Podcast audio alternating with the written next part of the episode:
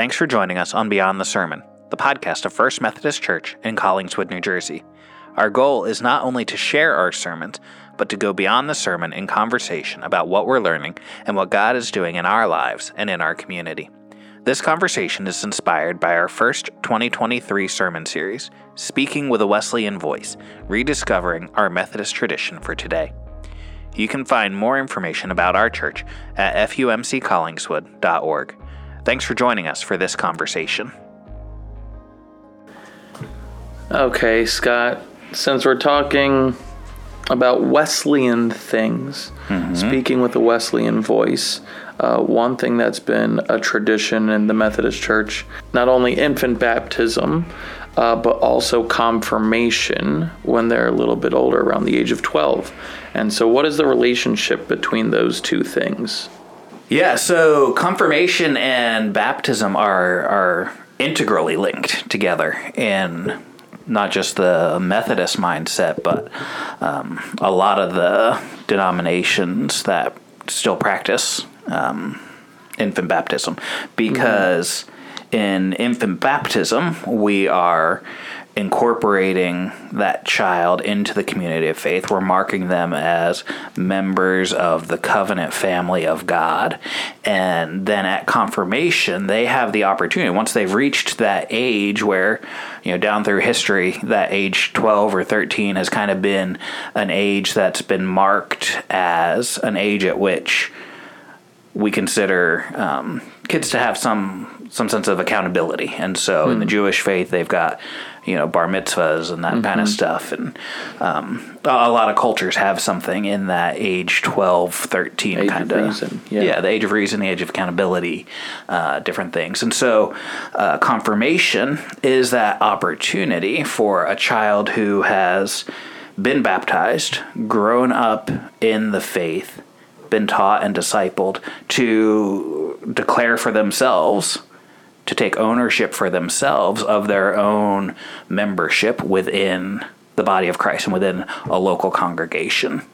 And so, confirmation is kind of within those traditions uh, what believers' baptism is in a more Baptist kind of theology. Yeah. And so you were saying that the purpose of the baptism is to, uh, you know, have a covenant with the congregation, include them into the the the body. Uh, what would be the difference between a baptism and a dedication service for an infant? I think within our Methodist understanding of baptism, the difference would be that in baptism, we're celebrating the grace of God in the life of that child, the, the preventing grace, the grace that goes before we're able to uh, respond to God ourselves. Uh, we're focusing on the covenant that God makes with us. Uh, and so the focus is really on what God is doing in the life of that child. Whereas in dedication, there is a sense in which we're, we're focusing on what God has done in, in giving that child life and bringing it into a family.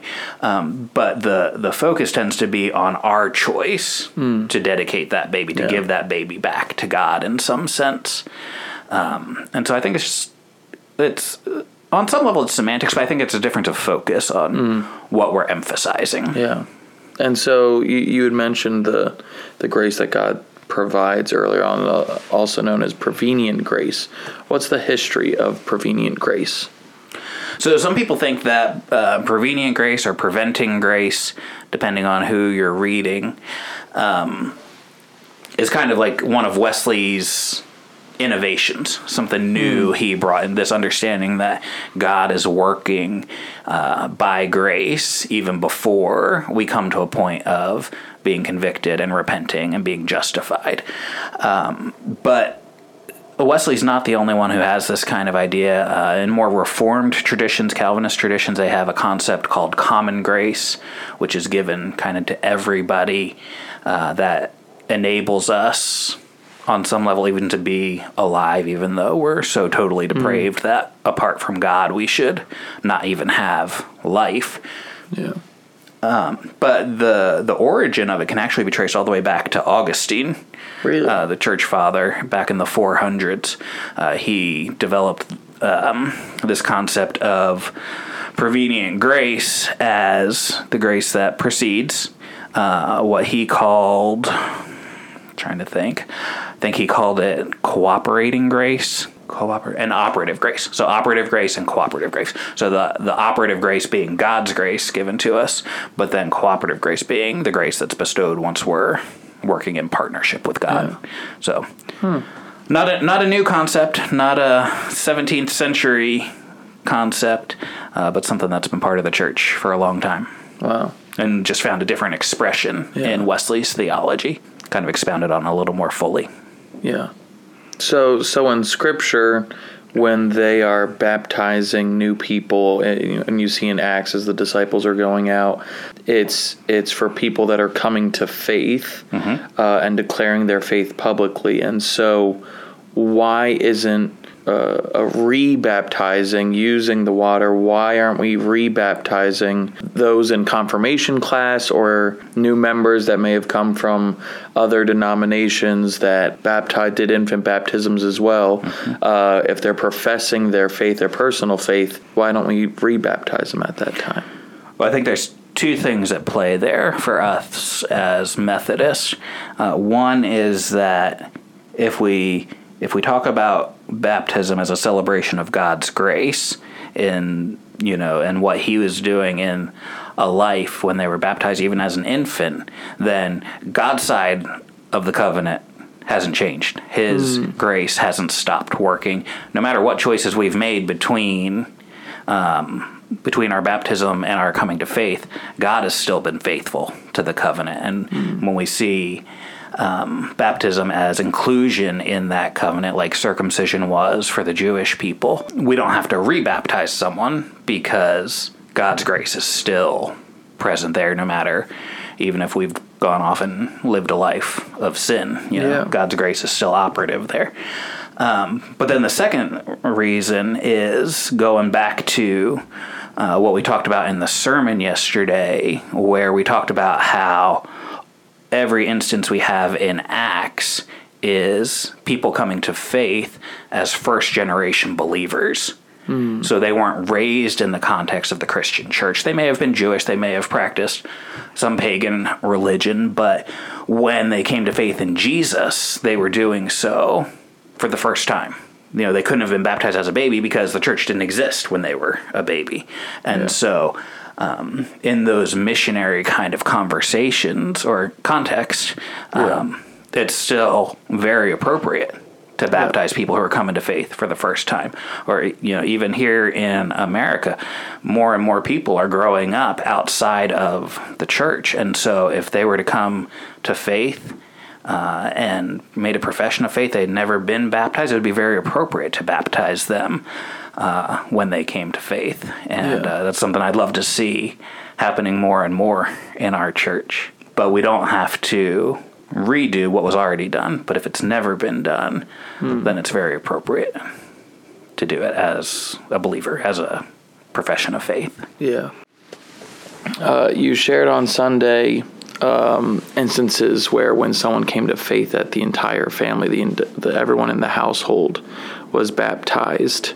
Uh, and I, I think that's been a, a, huge impetus as to why we have this tradition within the church. When you look back at, at Christian history, uh, there was a, a larger push for infant baptism during the Black Plague because uh, there was the belief that you couldn't go to heaven if you were not physically baptized. Mm-hmm.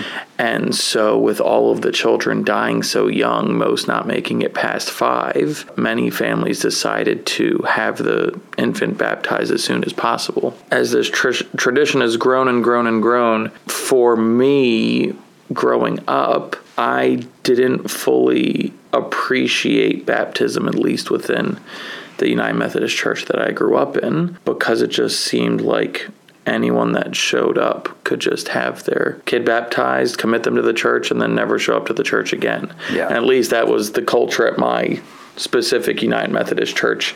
Um, and so it felt to me that it wasn't as sacred or important mm-hmm. if you could just like show up, do it, and go, and not keep the promises that you made. Like there was no true covenant made with the congregation. And I was always so excited, though, when a member uh, and their kid um, was baptized as an infant, and so it it led to me having a hesitancy with when no when I'm thinking of having a kid and now that I have a kid with ever doing a baptism because it felt like the holiness of baptism was stripped away with we do it because we do it. And there's people that never attend church. And even within the Catholic Church if it's the biggest thing huge party all Yeah. white dresses or suits and uh, it's a whole big thing. And then they don't show up again.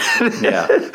and then uh, it just lost its its holiness for me.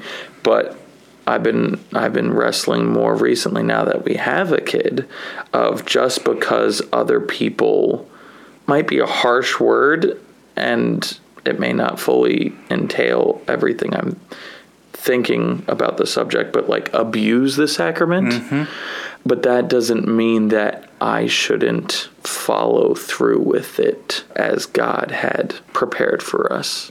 Yeah. And so theologically, I agree, but emotionally, I've struggled with that idea for for decades since far before I was married or, or had Sure. a kid and and I mean it's almost become a joke even within COVID you know the they had pictures of priests with like uh, super soakers squirt- squirting baptism six feet away and so it, it it's kind of I don't know it's just an area that I've I've thought about possibly too much especially for not having a kid back when I was thinking about it a lot thoughts Yeah, so so a lot of stuff in there um, that I want to address.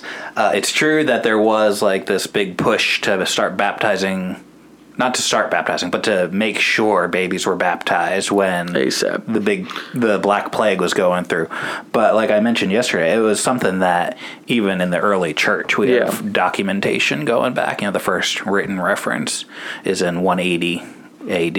Yeah. Um, and then you know, I read a couple quotes yesterday that talked about how that was what the church, even in like the 200s, believed was what had been passed down from the apostles. Yeah. And so um, they didn't start doing it during the Black Plague, but there was a push because they conflated the idea of baptism and salvation together. And um, they, they took the verses where it says that repent and believe and be baptized, like Yeah.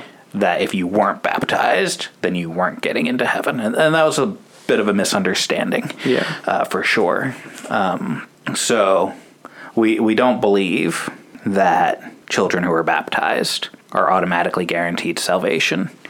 We we you know I said yesterday that they still have to come to a point where they make a decision for themselves, where they make a profession of their own faith, um, but that baptism is the initiating sacrament into that covenant reality and, and the grace that God works in our lives. And so, following that Black Plague tradition, though, there's definitely been abuses of it where, especially in some some churches, uh, I won't even say some denominations, I think it's more about individual churches and how they handle it.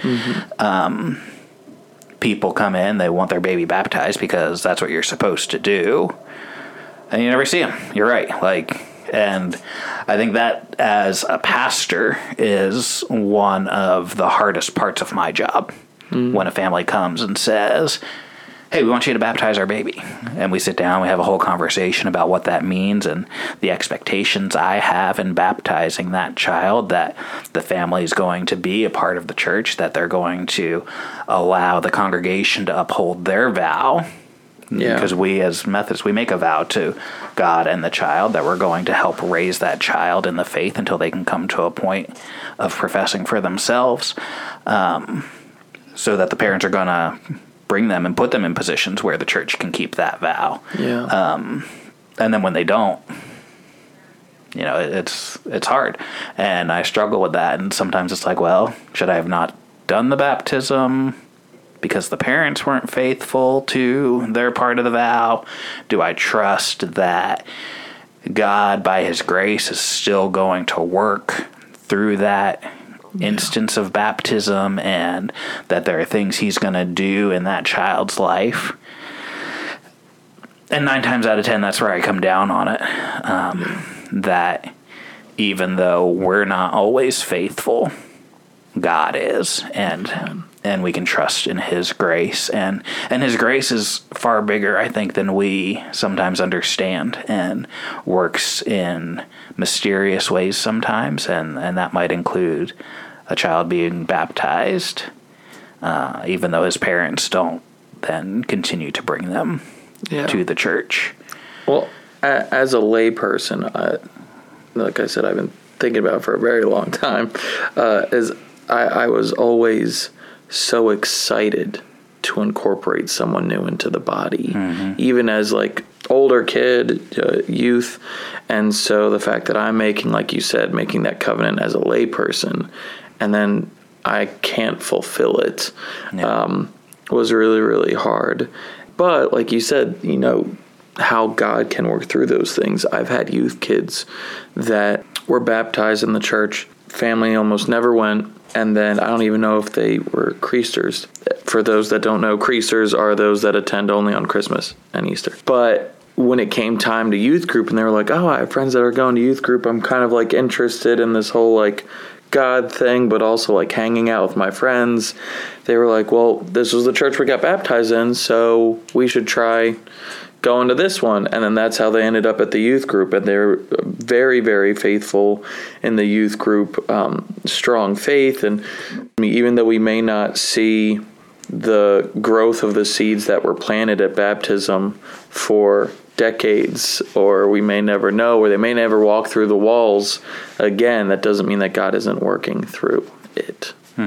Yeah, and so you know we pray for those children. We do what we can. Um, if that happens, and there's a family that has a baptized a baby come to be baptized, and and I don't see them again for a while, you know, I try to remember at the one year anniversary to send them a little note and say, That's hey, nice.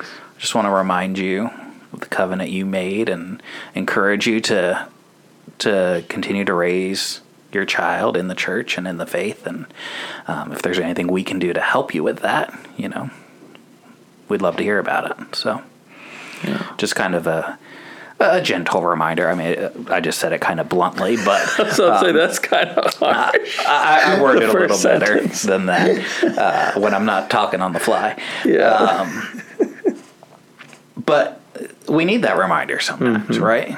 All of us. And so, And I think as a congregation, when you're talking about praying, is that like we made that commitment, and and when we were at our Ocean City retreat with the youth uh, back in September, one of the things we talked about was what we're able to do for people, and uh, we use the acronym CPR. You can care. That's the first step. If you don't care about them, then it's not going to go great no matter what you're doing. You have to care. Then you can pray no matter how your relationship with the person is with them. You're always able to pray for them. Uh, and then R is respond when God gives you an opportunity to help them, to lead them, to teach them, to be with them, whatever it may be. And so for a lot of those baptisms, maybe we're only able to care and pray, but that's what we're able to do with the covenant that we made for those children. Yeah. Hard switch up. We got classes coming up. yeah, What are they going to look like? what are they going to look like?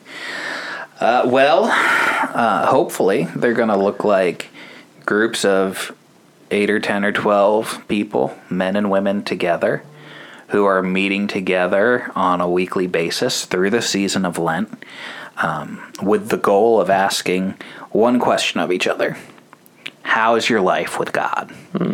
And giving each person a chance to share uh, some way that they've either you know seen God work in their life that week, uh, something He's revealed to them in the Word, uh, a way that they've been praying and seen God answer, an opportunity to say, you know, I, I felt like God was leading me to do this, and I did it. And here was the result. Or even I felt like I was leading me to do something and I didn't do it. Mm. And I want to do better next time. I want to listen to that leading next time. And so it's, it's an opportunity to report on what God's doing so that we begin to open our eyes more throughout the week to what God's doing in our lives. You know, hopefully, week to week, what you're reporting on, what you're answering to that question changes. But if every week it's just, I read this and I learned that, you know, it begs the question well, what, what else is God doing in your life? Mm-hmm. Um, what other ways are you engaging with God and hearing His voice and being sensitive to His Spirit? So that's what I'm hoping, you know, for those six or seven weeks.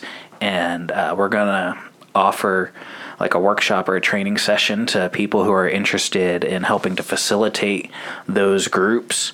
Um, so that way they're not just being sent in there blind. Yeah. Um, but just to give them a little encouragement and, and, some tools to use and questions to ask, that kind of stuff. Um, and hopefully, you know, this becomes part of the small group culture in our church. And I hope that people don't hear in my push for us to try these kinds of class meetings, small groups, you know, any kind of disdain for Bible studies or classes where we sit and learn together, because I think those are important as well, but I don't think they can be the only kind of groups that we're part of you know, we need to learn in community because there are people who see from different perspectives and offer uh, different ways for us to, to learn about God through Scripture. But that's not the only way God's working in our lives. And so we need to be looking for how God is working to shape us in holiness. I'm just curious, just randomly came to my mind. Do we have any examples in the Gospels or the act, uh, Acts as the disciples are going out of the disciples joining together or being called to join together to study I mean, they weren't studying the New Testament, obviously, but like even to study the Torah. Yeah, I think in Acts 2, uh, after uh, the Spirit comes at Pentecost, we get that um, famous couple verses that you know people They're always talk about. and they broke bread together. Yeah they devoted themselves to the apostles teaching and to fellowship to the breaking of bread and to prayer. Everyone's filled with awe and at the many signs and wonders performed by the apostles, they held everything together. They sold property and gave to anyone who was in need. They continued to meet together in the temple courts. They broke bread in their homes and ate together with glad and sincere hearts, praising God and enjoying favor of all the people. And the Lord added to their number daily those who were being saved. Um, and so, right off the bat, it talks about being devoted to the apostles' teaching and you know what were the apostles teaching, but how the Old Testament pointed to Jesus and passing on the things that Jesus had taught them about how to interpret the Old Testament in light of what he had done and but it all that kind of sound stuff. like a group study. Like you can be devoted to the apostles' teaching. Sure. Without. Yeah, and you might even think of that. Well, they they listen to the apostles preach. Yeah. Sure. Yeah. And so that's um, I'm just curious because it's interesting how we've gotten to a point where that is such a staple mm. within the church. Mm-hmm. And yet, of all the things that were just listed in the early church, that was a little bit of it, but it also doesn't like have a specific format. Yeah. In it because uh, I mean, well, luckily for them, they had the apostles there. right. So, so obviously, you know, we need to go to scripture for the apostles' teachings, but that's, I think, part of the beauty of what we're going to be doing with the classes is that it's we're all going to the apostles' teachings on our own outside of just the once a week format, and then we can come back together and.